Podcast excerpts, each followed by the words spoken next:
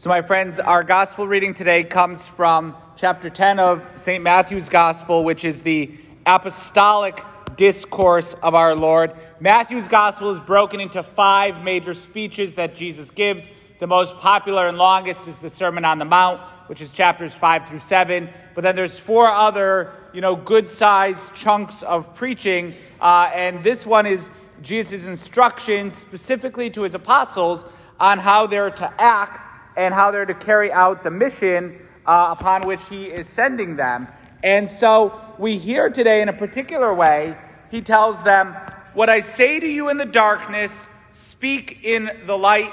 What you hear whispered, proclaim on the housetops. And I think that this line, uh, we can consider a few different points of his instructions today, but to start, this instruction of our Lord, namely that all of their preaching and all of their instructions, all of it is going to flow first from their relationship to Him and their conversation with Him.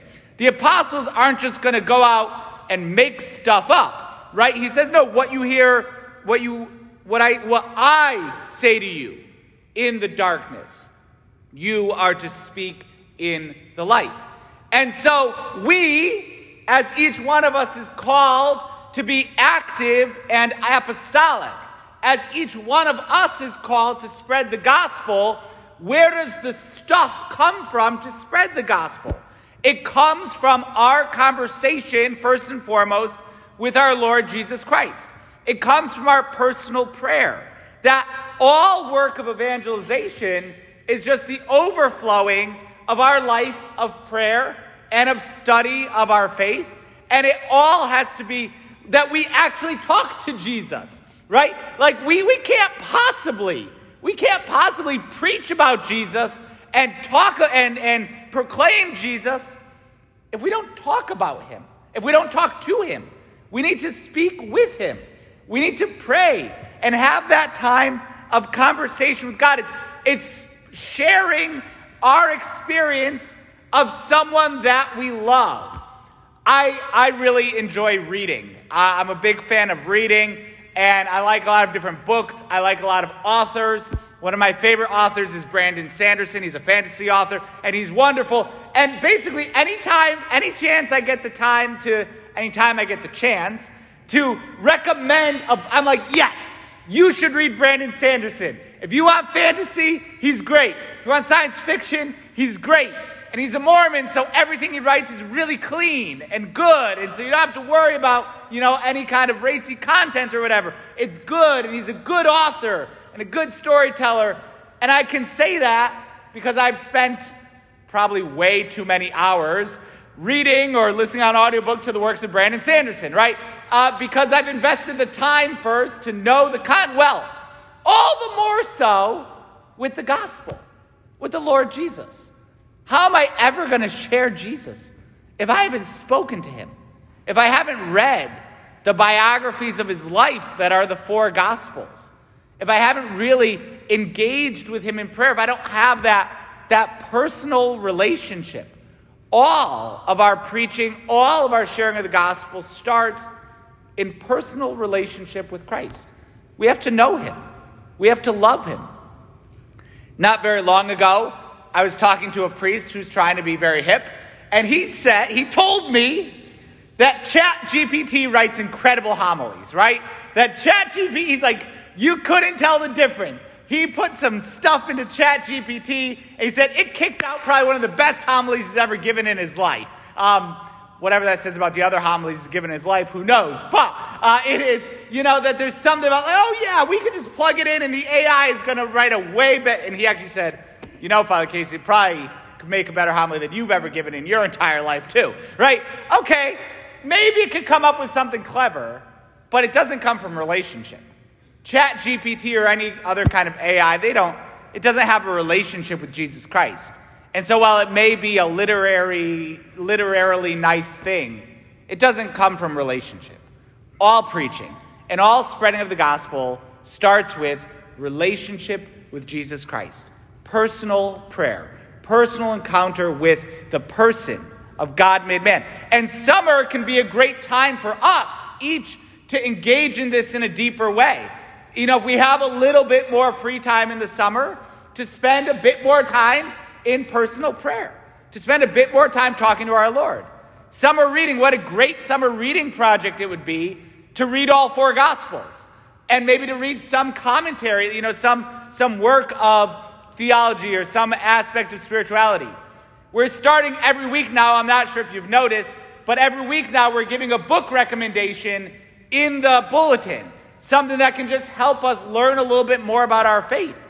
And so those could be some great uh, ways that we can just pick up a little bit more. So these are this is how we're supposed to evangelize, starting with that personal relationship. But but even when we do that, we may and very well often will be rejected.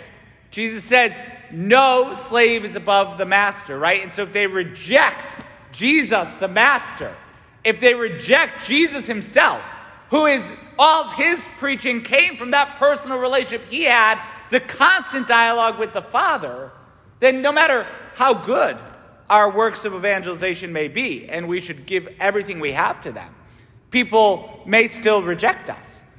But we're not called to be successful. Mother Teresa says, God doesn't call us to be successful, He calls us to be faithful. And even if we know we're going to be rejected, we still have to share Jesus. We have to share the Jesus that we know and that we love. Go- people may reject us, but that's okay um, because we're called to be on mission. And when they do reject us, and we get a little nervous about that, and we think maybe because I tried to share the gospel with someone, they're not going to be my friend anymore. They're not going to like me as much. Now, look, if you do it in a weird way, that's probably not good, right? But if we try with all normalness, if we try with naturalness to really share the gospel, to be a loving friend, to be a good Christian, to live Christian morals, and we really, you know, we, we do our part, and they still reject us. Okay, like that, that happens. And there may be even some serious consequences, right? uh, the apostles uh, are going to die. Everyone except St. John. They all die because they spread the gospel. And St. John, they tried hard to kill him, um, but he, he suffered a lot, right? And so sometimes we have to suffer for the sake of the gospel. Sometimes we have to suffer in testimony to the moral truths of our faith, and we'll be rejected, and we will be criticized, and a day may come when we'll be thrown in prison. There's places in the world where people are regularly still put to death because of their belief in Jesus Christ. And it could be very easy to say in these times, well, oh no, like what's going to happen? I, you get nervous, right? You, it's a natural human thing to get nervous. And Jesus, here he encourages us. Are not two sparrows sold for a small coin? And not one of them falls to the ground, right? Not one of these sparrows dies without your father's knowledge. So even the hairs on your head have been counted, right? God knows. God knows. He knows our fidelity. He knows our love. He's not blind to the, when, we, when we suffer, particularly for preaching the gospel and for bearing witness to Him. He knows. He does, we, we, we are not far from the mind of God. God is actively attentive to us. So don't be afraid. You're worth more than many sparrows. Now, there's a little, a little twist on this that I like because we don't necessarily get it. But sparrows are not, they're not expensive and right? Two sparrows sold for a small coin. We don't really sell birds anymore. Um, and so, summers, people go to carnivals, things like that. A modern example this would be goldfish, right? Are not hundreds of goldfish taken home in little plastic bags every weekend, only to be flushed down the toilet within probably a couple hours, right? Whatever the lifespan of goldfish is, going home in a plastic bag for a carnival, that's not that. Those aren't betting odds, right? Um, but hey, not a single one of those goldfish gets flushed down the toilet without our heavenly Father seeing and knowing. So don't worry, we we're worth more than many goldfish, right? God pays attention to us. He knows us. If He's paying attention to a goldfish flushed down the toilet, He's paying attention to us, His beloved sons and daughters. He knows. He gives us the strength to bear witness. This is the love and the attentiveness that our Heavenly Father has for each one of us. So, my friends, we have to evangelize. We have to spread the gospel. It starts with personal relationship. And then, even in the face of rejection, we still are called to be faithful, to bear witness to our Lord Jesus Christ, knowing that in all things our Heavenly Father is gazing on us lovingly, that He's watching us and providing for us as we live in constant relationship with Him, seeking always the proclamation of the kingdom of His glory.